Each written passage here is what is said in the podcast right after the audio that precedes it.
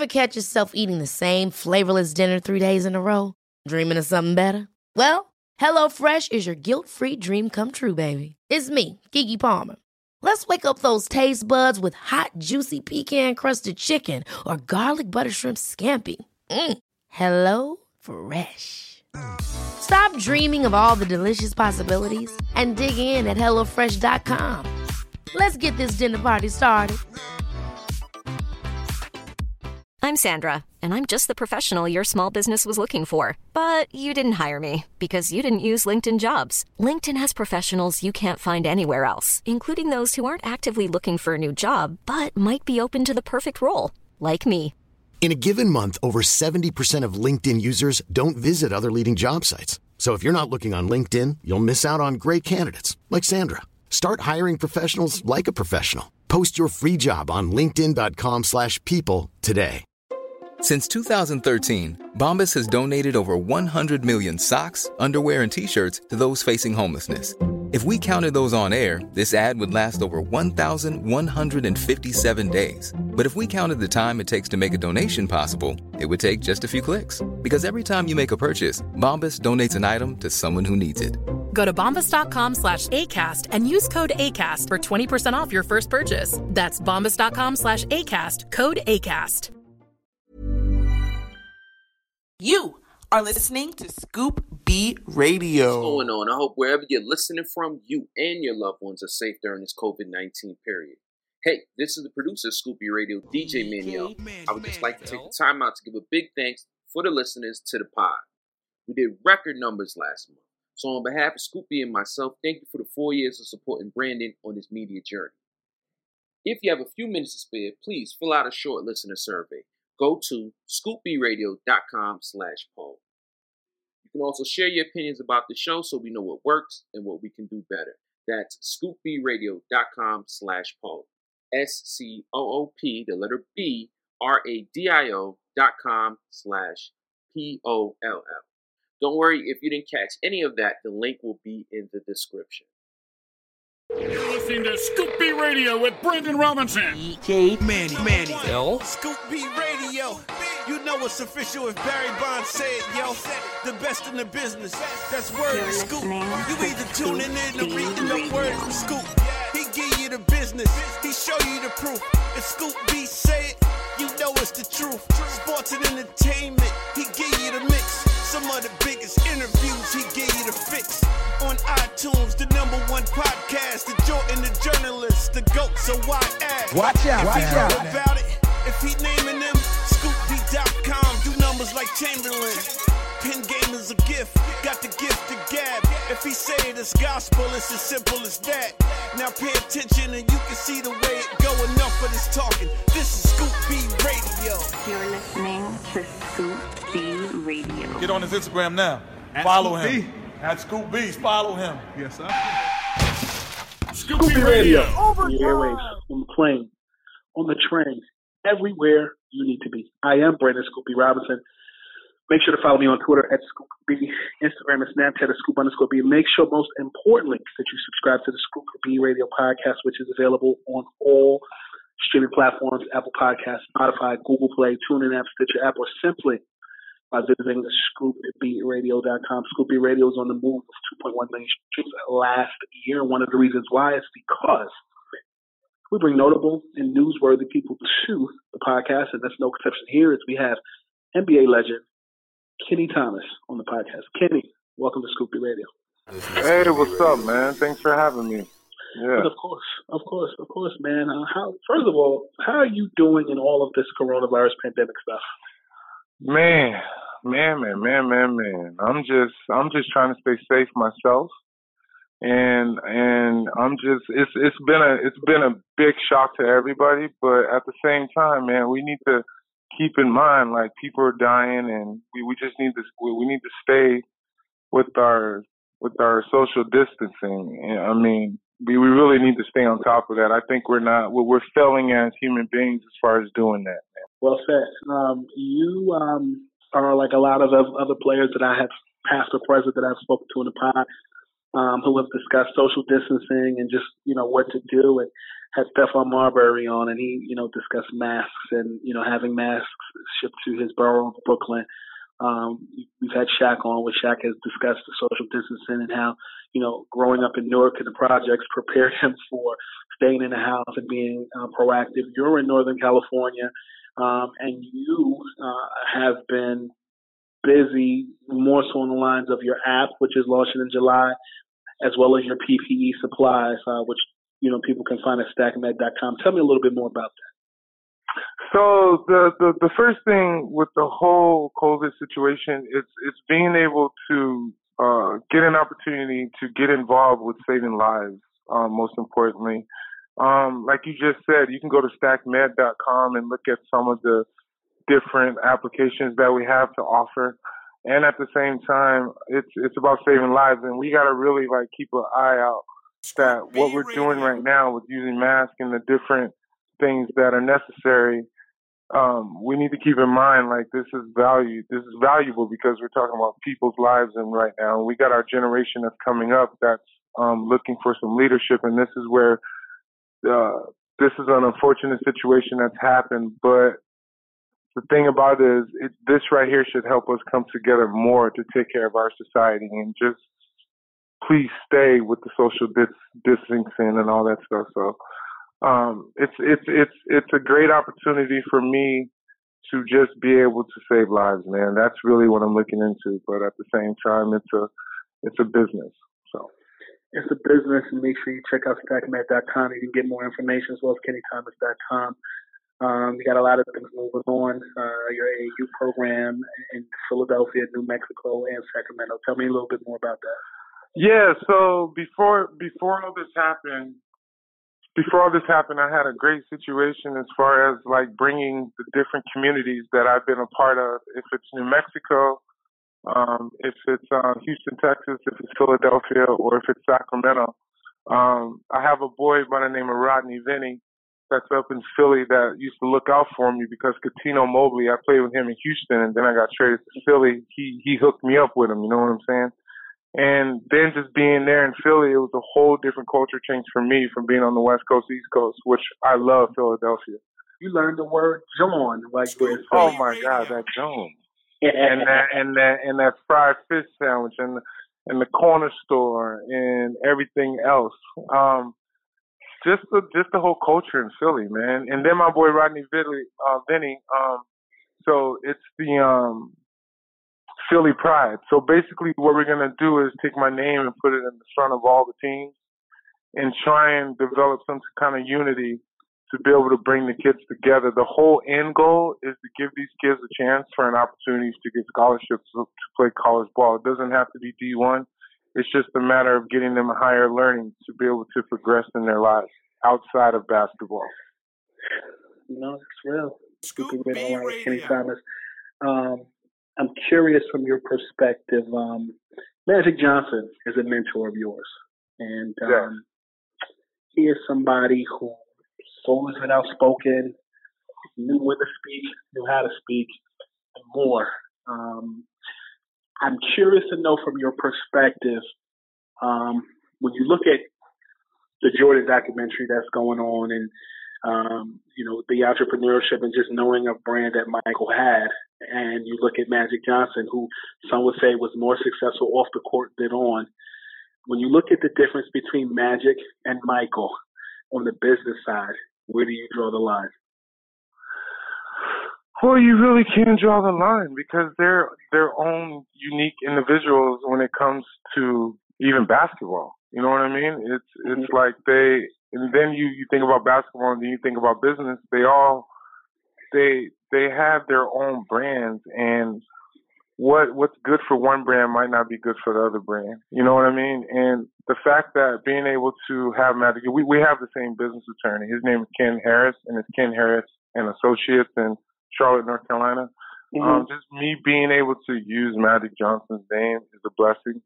Um, but at the same time, it's me trying to figure out my own path and the different things that I am trying to um, develop as far as using my brand to follow in his footsteps, which is unreal and a blessing. Um, it's just, I mean, we sitting up here watching The Last Dance and everything. You see Michael Jordan and and and Magic going at each other. It's like wow. I mean, but at the same time, Magic was the head of his era.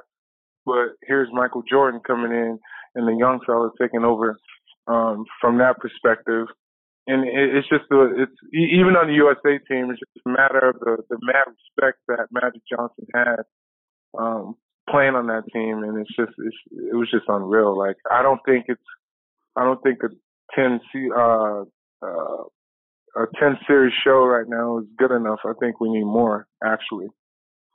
Tell me something. During your time in Houston towards the end, and maybe the first or second year in Philadelphia, you uh, being an undersized power forward that did work. I, I tell people all the time when I look at the NBA's Eastern Conference in Philly, Kenyon Martin and yourself were two of the most undersized power forwards that played, like small forwards, or had, were in the shape of small forwards, but played power forward. What was it like guarding Michael at 40 when he was with the Wizards? Oh, man, let me tell you this. We were on the free throw line at the end of the game. I was in Philly, I think. And when when he was um playing on the Wizards, and it was just an honor to be next to him on the free throw line forever how long that was. Mm-hmm. But at the same time, I, I stood right there and I asked him if I could have his shoes. Mm-hmm. and he just turned and looked at me and just gave me that Michael smile. so here's the million dollar question: Did you get it? No. no. Um, no. I mean, I was a groupie, man. I got I got some jerseys signed. I got I got Shaq. I got Shaq's shoes. I got Tim Duncan. I got um Yolanda Griffith, who played for the Monarchs. Mm-hmm. I got Brad Miller. I even got a pair of Elton Brand shoes when he had the Converse. Elton, yes. I'll send you a picture of those. I got those too. Um, uh, who else? Man, I got an Isiah jersey I need to get signed at some point. Mm-hmm. Uh, I got some AI shoes. I got a Keem Olajuwon ball. I got a Karl Malone jersey. I'm gonna tell you a story about Karl Malone. This is a good one. Okay. So I was in Houston, and at the same time, I'm always seeing Karl Malone on TV, right? So mm-hmm. me playing against him, I'm like, I didn't like the call that the ref made one time. So you know, I got teed up, and then here we are again, thinking I am who I am. Yeah, right.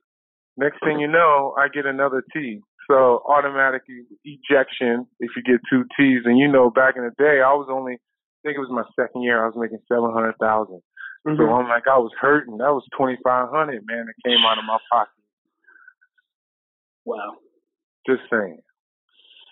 Well, it seems like you're making it up now post career with some of the things that you're doing. Um, but I, I'll be honest with you, man. I am familiar with your name, having gone to school in the Philadelphia area for, for undergrad, and you know, to school Eastern, which is down the street from Villanova, and working downtown, taking classes in the community. Like you were part of a Sixers team um, that was in an interesting place. Um, Allen Iverson was on that team, uh, and, and you know you guys were kind of looking to make runs after your appearance in the NBA Finals before you got there. Um, I guess my question is, when you look at Allen Iverson um, and what he brings to the table, uh, was it? Were you a fan out then? Were you a groupie then? Like you were talking about Michael. Like what was it like being going going on the court with him every day? Allen Iverson. Yeah, it was. So I played against Allen in the NCAA tournament in the second round. Mm-hmm. So I got a taste of that already. Okay. So in in the first quarter, he only had like twelve or thirteen points. I mean, first half. He only had like 12 or 13 points, but then he came back in the second half and had like 30 something. But that was my first experience with with uh, being around AI. But then being able to come to Philly and have that guy on your team, I mean, talk about somebody that would go to war with you every single night, and the passion and the emotion would come out. Mm-hmm. And, and and and sometimes it could be mis- it could get misconstrued, like he's coming at you and I'm not even gonna lie, I'm a prime example of that from the standpoint because I'm thinking I'm doing everything, um, not everything right, but whatever moment that was, I was doing what I was doing. But he's just very passionate, and somebody that is that passionate has a different kind of desire. And I think that's why he was in the elite category that he was in, which is the Michael Jordan, the Magic Johnson. And just being able to play like with Charles Barkley and Hakeem Olajuwon and learning from those guys, I had dreamed like the whole year, I think my rookie year. Yeah. That right there was an honor as well. You know what I mean? Like Weren't you on that team with with with, with uh, Pippen as well? No, so what happened was is like I got uh Pippen got traded when I came in that Portland Right. trade. Like seven guys came over, like Carlos Rogers and and Stacey Augmon and um I a remember. a good like four more guys came over when Pippen left that year.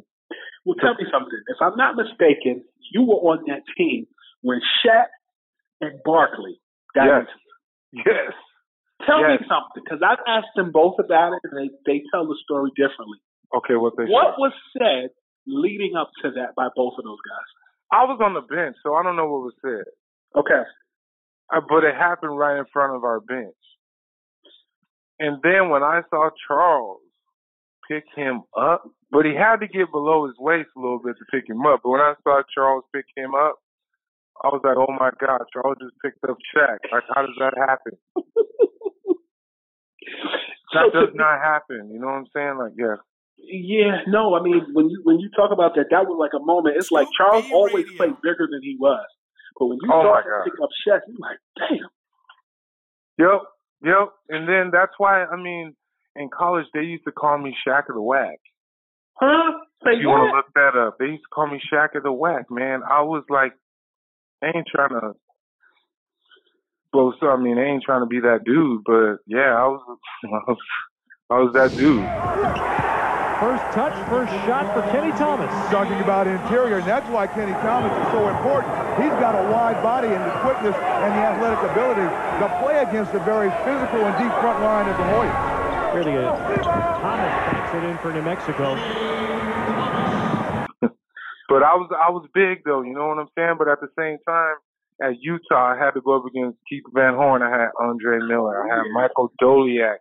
I got uh who else? Hanno, the shooter, Hanno, whatever his name is. But man, just just the fact of being able to play in the NBA was like an unreal dream, and just being able to associate myself with some of the greats is is a blessing, man. What was he playing against Keith Van Horn like? He was a guy that that was a, was a the guy, the guy in college, and then in the NBA, it seemed like in New Jersey with the Nets, he couldn't find his place, and then he just kept getting traded.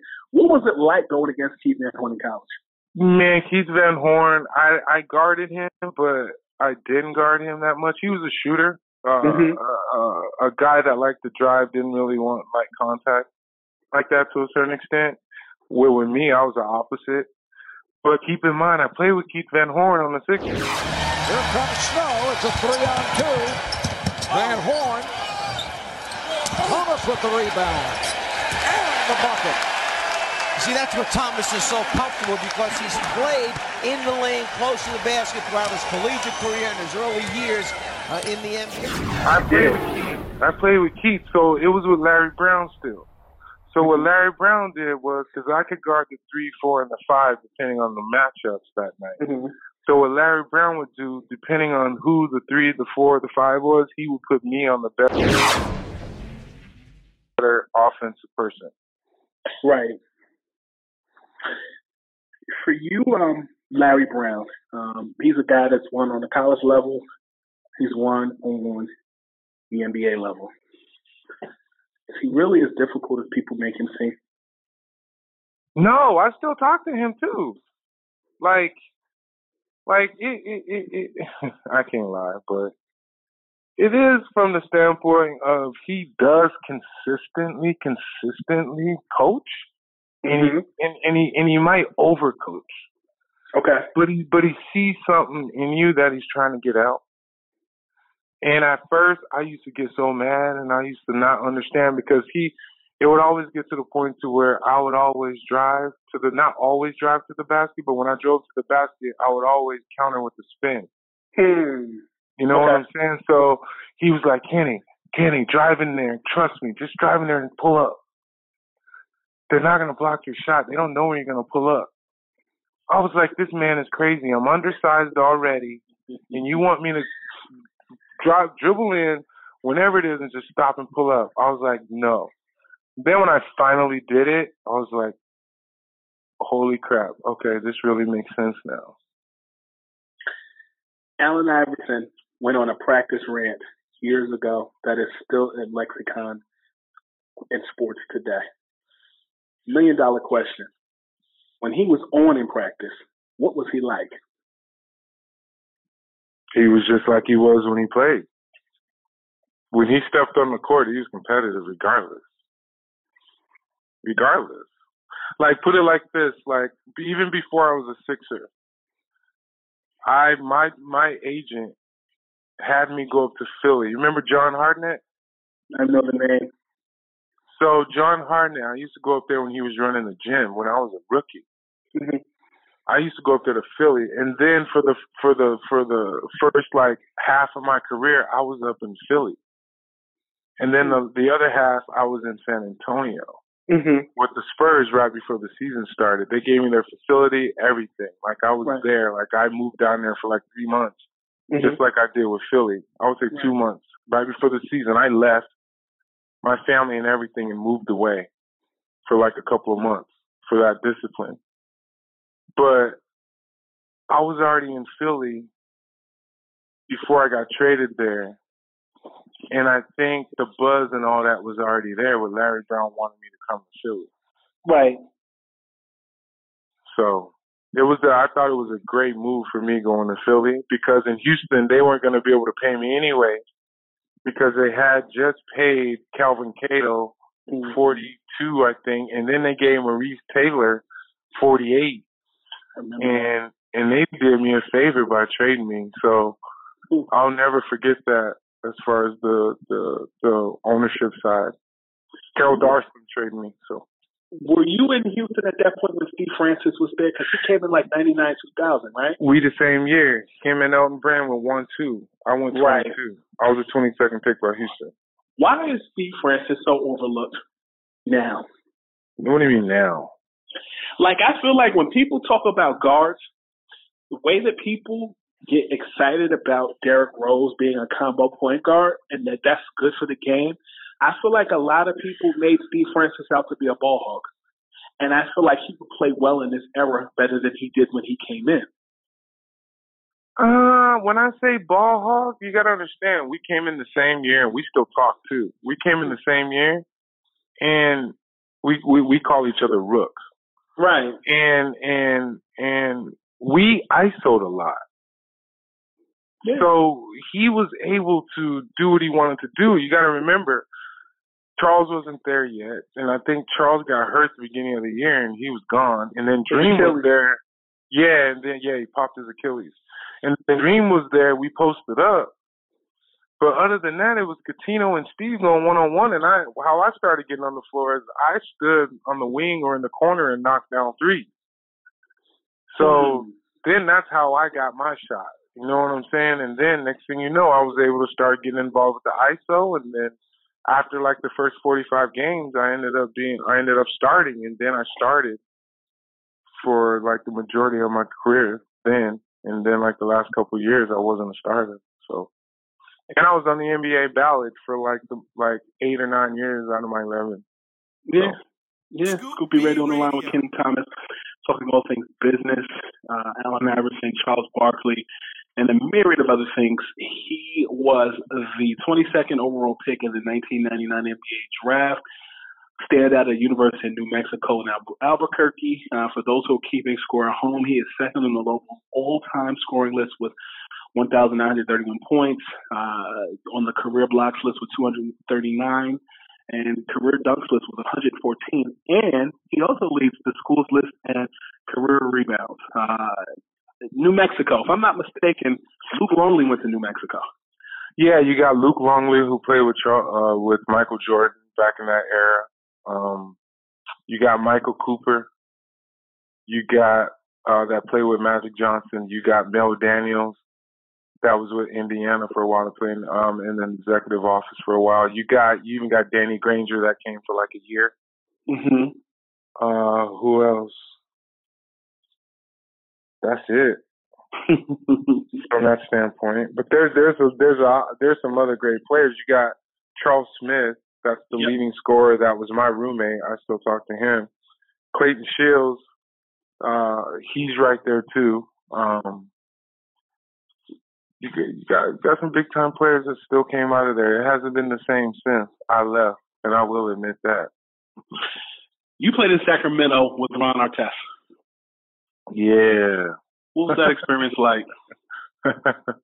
My boy Ron. We still talk too. Um, Ron, Ron, I, I would say Ron is just like Allen from that standpoint. He's very competitive. And when he's in that zone or in that frame of mind, he doesn't see anything else. And he could come at you, but I don't. It's it's not personal. It's it's about winning, and and I think they want to they they want everybody around them to compete at the same level that they are. Um, I had a I had a great time playing with Ron, and then at the same time, when you see him Ron going into the stands and doing all that stuff, Ron is not Ron, Ron is not that bad dude. But at the same time, he did give us a copy of his CD when he when he released that in Sacramento as well. Can he flow? he can go a little bit, but at the same time, I just heard uh, Lou. Uh, mm-hmm. Lou, oh my God, I can't. Will, Will. Lou, Lou Williams. Lou Will, yeah, yeah, yeah. Mm-hmm. He can go. He can go. I just downloaded his album, one of them. Tell me something. You on Martin Luther King Day in 2000. Oh wow. Mm. Got into a fist fight with Shareef Abdur-Rahim uh, between the Houston Rockets and Atlanta, Atlanta Hawks. You and Shareef got suspended for three games, and you both got fined fifteen thousand dollars because you threw an elbow and Abdur-Rahim threw several punches. Jason Terry was also suspended one game and fined seventy five hundred for throwing a punch. Who was the first person from your family to call you and yell at you? Me. Say what? Me. Tell me more. After after I realized how much money I had left on the table, and and and and and and my elbow wasn't coming from a standpoint of of trying to hit him from that perspective. That that's that's not my character. I think we were both being competitive, and it got to that point. I think there might have been some frustration on both sides. and knowing me, him being who he is, it probably I probably got heated because I probably wasn't getting treated like I should have been, but who knows?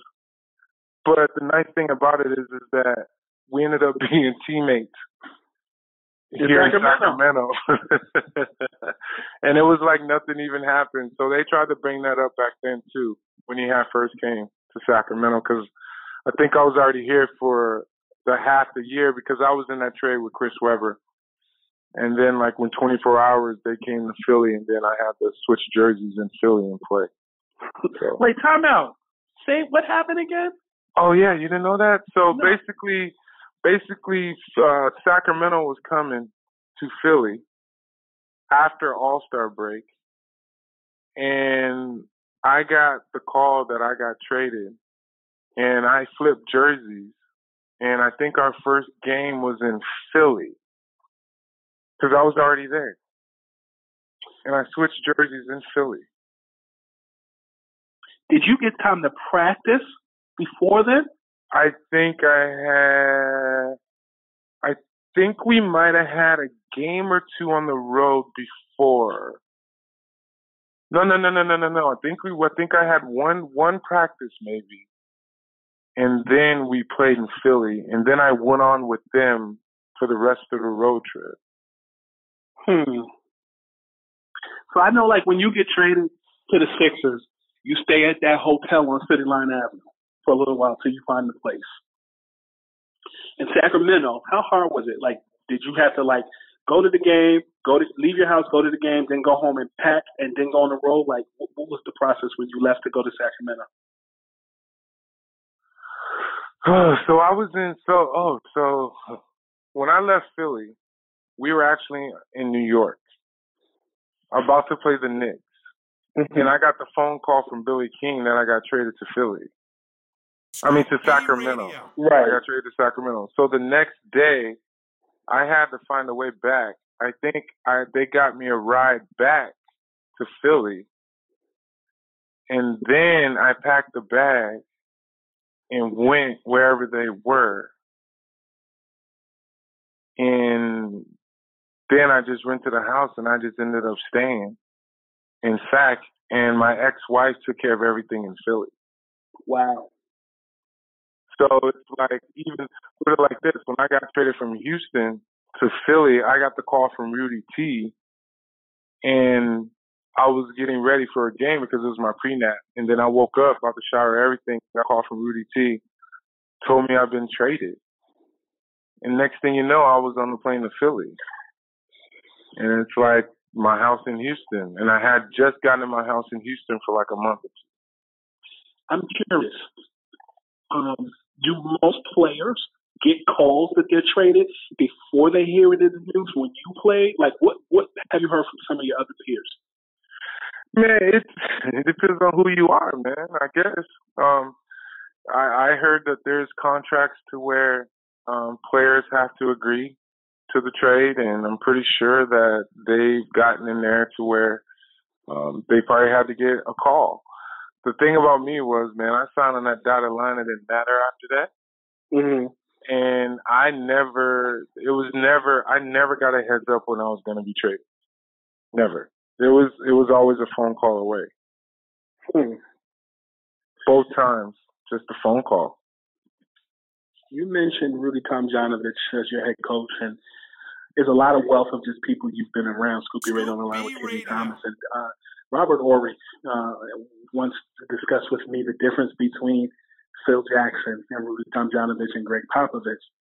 And uh, you know, while we were talking, um, he just talked about you know how impressed he was with Rudy and how simplistic the offense was, but how you know how passionate Rudy is about the game of basketball. Can you tell me more about Rudy? I've never met Rudy, but I'm I'm very interested in his coaching style. When I when I was with Rudy, it was one of those things to where if he sees that you're playing hard, one.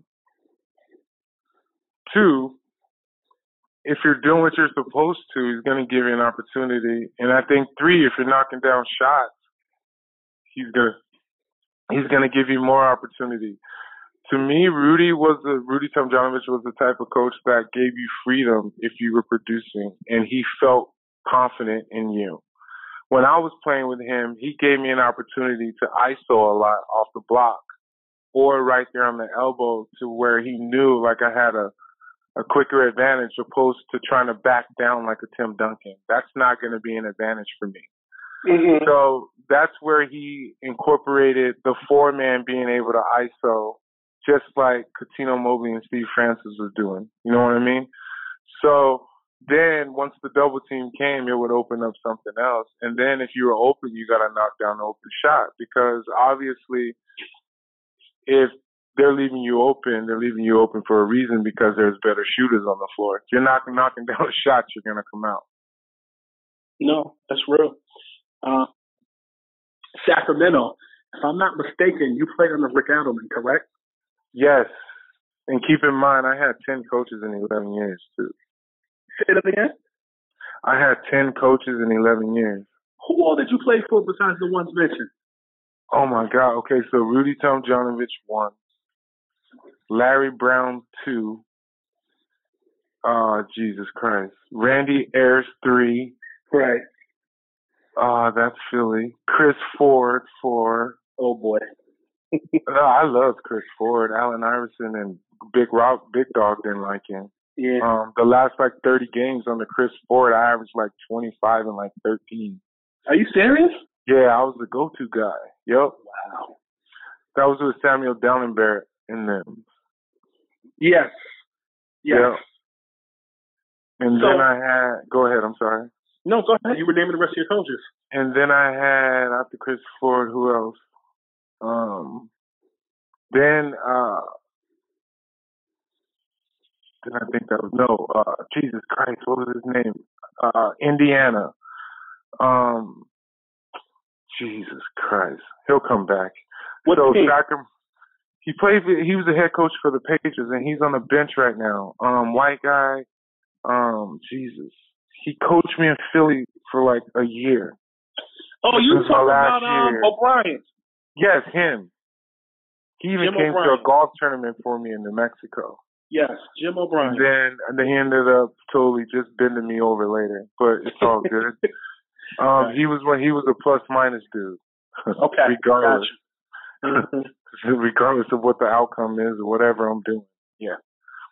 Um, and then you got uh Sacramento. You got uh Rick Adelman. You got Reggie Theus. You got Kenny Natt. You got uh Paul Westphal was the last one, and you had Eric Musselman. Mm. Yeah. I had ten. I had ten coaches, man. Only had one in Houston. Yikes. Was it wasn't Van Gundy? Oh yeah, that's right. Van Gundy came after Tomjanovich. It was it Yep. was, um, it was Rudy, it was Rudy Tomjanovich. Yeah, man. People think about don't ever underestimate the heart of a champion with him when they won those championships. Um, I look at that Sixers team. You guys had names. You just were in the Eastern Conference that was dominated at that time by the Nets. After the Sixers had a mini run, um, and Detroit. Mm-hmm. When you look at that Pistons team back then, did it strike you that after that trade they made to get Rasheed Wallace, um, that they went right to the finals after making that trade and combination of Tayshaun, Ben Wallace, Chauncey Billups, and Rip Hamilton under your former coach Larry Brown, they all became successful. Did it strike you? As, were you surprised at how well they did and that they won the finals that year? No, because I was uh, man, I was so sick when Larry Brown left. I mean, it's one of those things to where he overcoached, but Jesus Christ, I wanted to go so bad. um, because because I knew what I was getting. He would always just tell me, Kenny, he no matter what was going on. If it was something else, if it was this, this, arguing, whatever, he would always just come to me and say, just play hard. Do what you do. And the way he went and he put that team together, he knew exactly what he was doing. And what's so crazy and what's so nice is that you see Chauncey Billups on The Last Dance talking about how they all like how he just bought into it. But Larry's crazy. But he knows what he's talking about. Mm-hmm. So the way he put that team together, man, it was. I mean, I, I- I'm still blessed to have to had an opportunity to get the contract that I had, but at the same time, the coaching situation that I went through was like insane. But everything happens for a reason, and here I am staying on top at the same time after basketball. So Billy King, Sixers fans, they seem to dislike him. Um, throughout the process of the Sixers, you've had Billy King. You later had, um, you know, Hinkie and Colangelo, and now Elton Brand uh, as the general manager. And there's been people in between, um, between Billy King and others. I, I just was in college and high school, wasn't paying attention to it. Now that I'm a paid member of the media, I pay attention to now. That being said, um, why do you think Billy King got a, such a bad rap in Philadelphia? I don't know. I don't know. Um, I do know that um, Stephen A. Smith, when he was in Philly, didn't like the fact that Billy King signed me for the amount of money he did. Um, But I mean, anybody can. I mean, anybody can have their own opinion. I never. I mean, if Billy was so bad, how did he get an opportunity to go somewhere else? Yeah, Brooklyn. So obviously he had to do something right because somebody, saw, another organization saw something in him, right? Mm-hmm. That's. I mean, I'm. I'm not. I mean, I'm not addressing that to you. I'm just saying that, like, just in general. Like, I mean, I think I deserved everything I got, and Billy King, from the standpoint of what he was able to work with, I think he did the best that he could. What was it like being in the locker room with Stephen A. Smith as a reporter back then with the Inquirer? it, it was the, the Stephen A. Smith. He's still the same. Like he was. He's just that dude. Um, he's just that dude. I don't. I don't know what else to say. Just how vocal he is now. He's just doing the same thing. He's just. he's blessed with uh, a lot of more platforms to be able to do it on. You know what I mean? Which is Did good you- for him. Did you see then what everybody saw or sees now? Like, did you know that his voice was bigger than Philadelphia and that it was going to be on a global scale it is now? No, Really? I'm kidding. and you better add that too. You better add. I'm kidding. Please. Okay. No, Um, I will. I will. Yeah, totally. It was just Stephen A. Smith, man. He has the personality and the and the and the and the know, and he's just that dude. Samuel Dalembert. I understand that when he and Al Harrington were high school teammates, Al Harrington used the Notorious B.I.G.'s album to teach Samuel Dalembert how to speak fluent fluent English. Had you ever heard that story? No, I've Yeah. never heard that story. They went to St. Patrick's High School in Elizabeth, New Jersey. What was Samuel Dalembert like in the early days with his, during his time with the Sixers? Oh man, Sam. Um, always outspoken. Um, played hard. Always that good guy in the locker room, laughing, joking. Um, because he is from what Haiti. Mm-hmm. Yeah, it, it was a lot. I remember we went to dinner one time and then- and I saw a whole fish with the head on it and everything. I'm like, okay, Sam, Samuel, what are you doing, man? And he's like, Kenny, look, the eyeballs and everything. He started eating it all. I'm like, oh my god, bro. Great guy. It's just it's just unique. We're we're we're both from different different different backgrounds and great guy. And you How do find out how he's doing.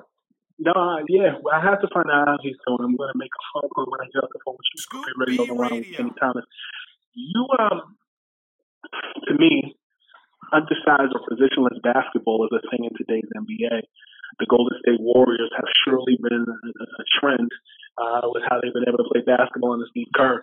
I was looking at a list from Bleacher Report the other day, and they used the top five players in the 2010s, and they mentioned LeBron James, um, Kevin Durant, Russell Westbrook, um, and a couple other guys. But at center, they made Draymond Green the center in that 2010 list, and it just felt weird.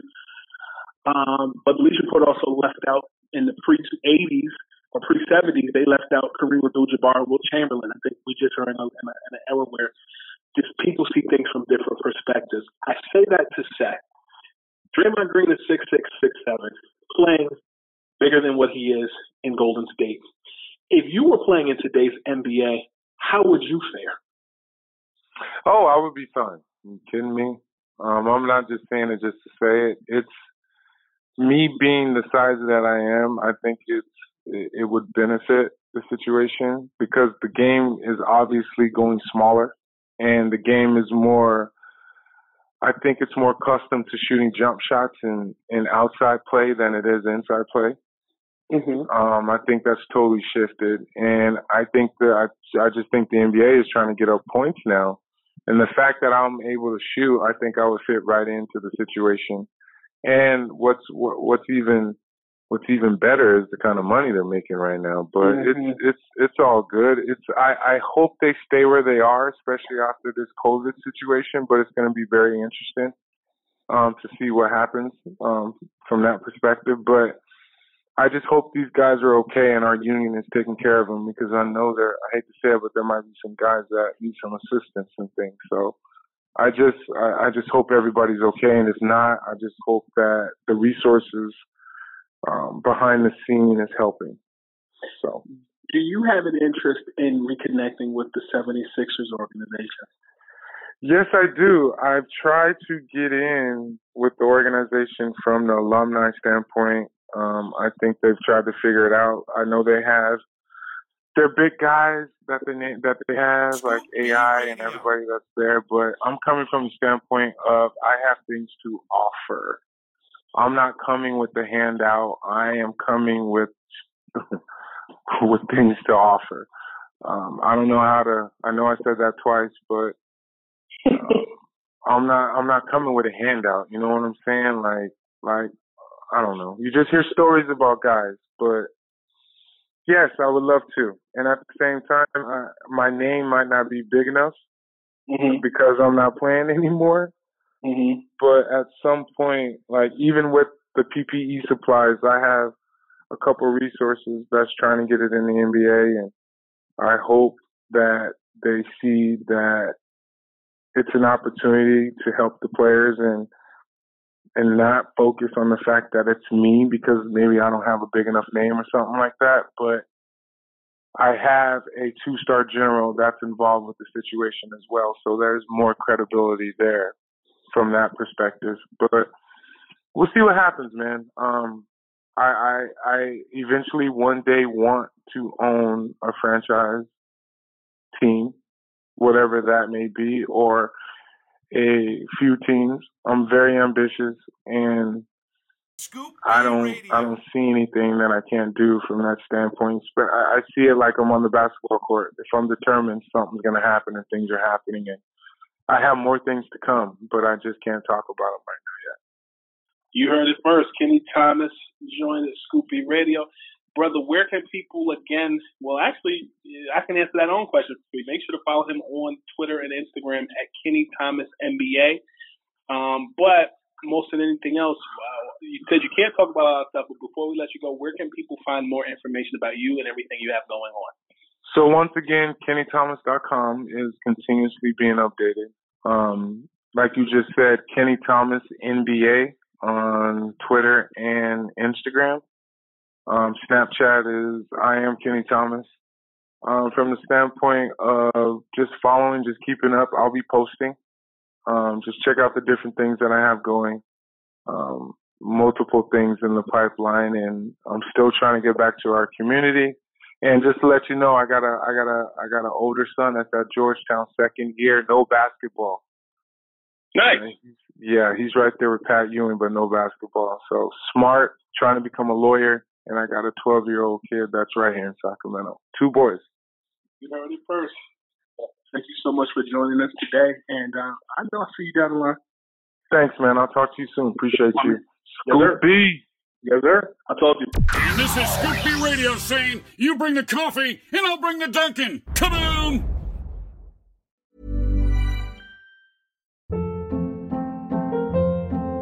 Hold up. What was that? Boring. No flavor. That was as bad as those leftovers you ate all week. Keke Palmer here, and it's time to say hello to something fresh and guilt-free. Hello Fresh. Jazz up dinner with pecan-crusted chicken or garlic butter shrimp scampi. Now that's music to my mouth. Hello Fresh. Let's get this dinner party started. Discover all the delicious possibilities at hellofresh.com. Hi, I'm Daniel, founder of Pretty Litter. Cats and cat owners deserve better than any old fashioned litter. That's why I teamed up with scientists and veterinarians to create Pretty Litter. Its innovative crystal formula has superior odor control and weighs up to 80% less than clay litter. Pretty Litter even monitors health by changing colors to help detect early signs of potential illness. It's the world's smartest kitty litter. Go to prettylitter.com and use code ACAST for 20% off your first order and a free cat toy. Terms and conditions apply. See site for details. Planning for your next trip? Elevate your travel style with Quince. Quince has all the jet setting essentials you'll want for your next getaway, like European linen, premium luggage options, buttery soft Italian leather bags, and so much more. And is all priced at 50 to 80% less than similar brands. Plus, Quince only works with factories that use safe and ethical manufacturing practices. Pack your bags with high-quality essentials you'll be wearing for vacations to come with Quince. Go to quince.com/pack for free shipping and 365-day returns.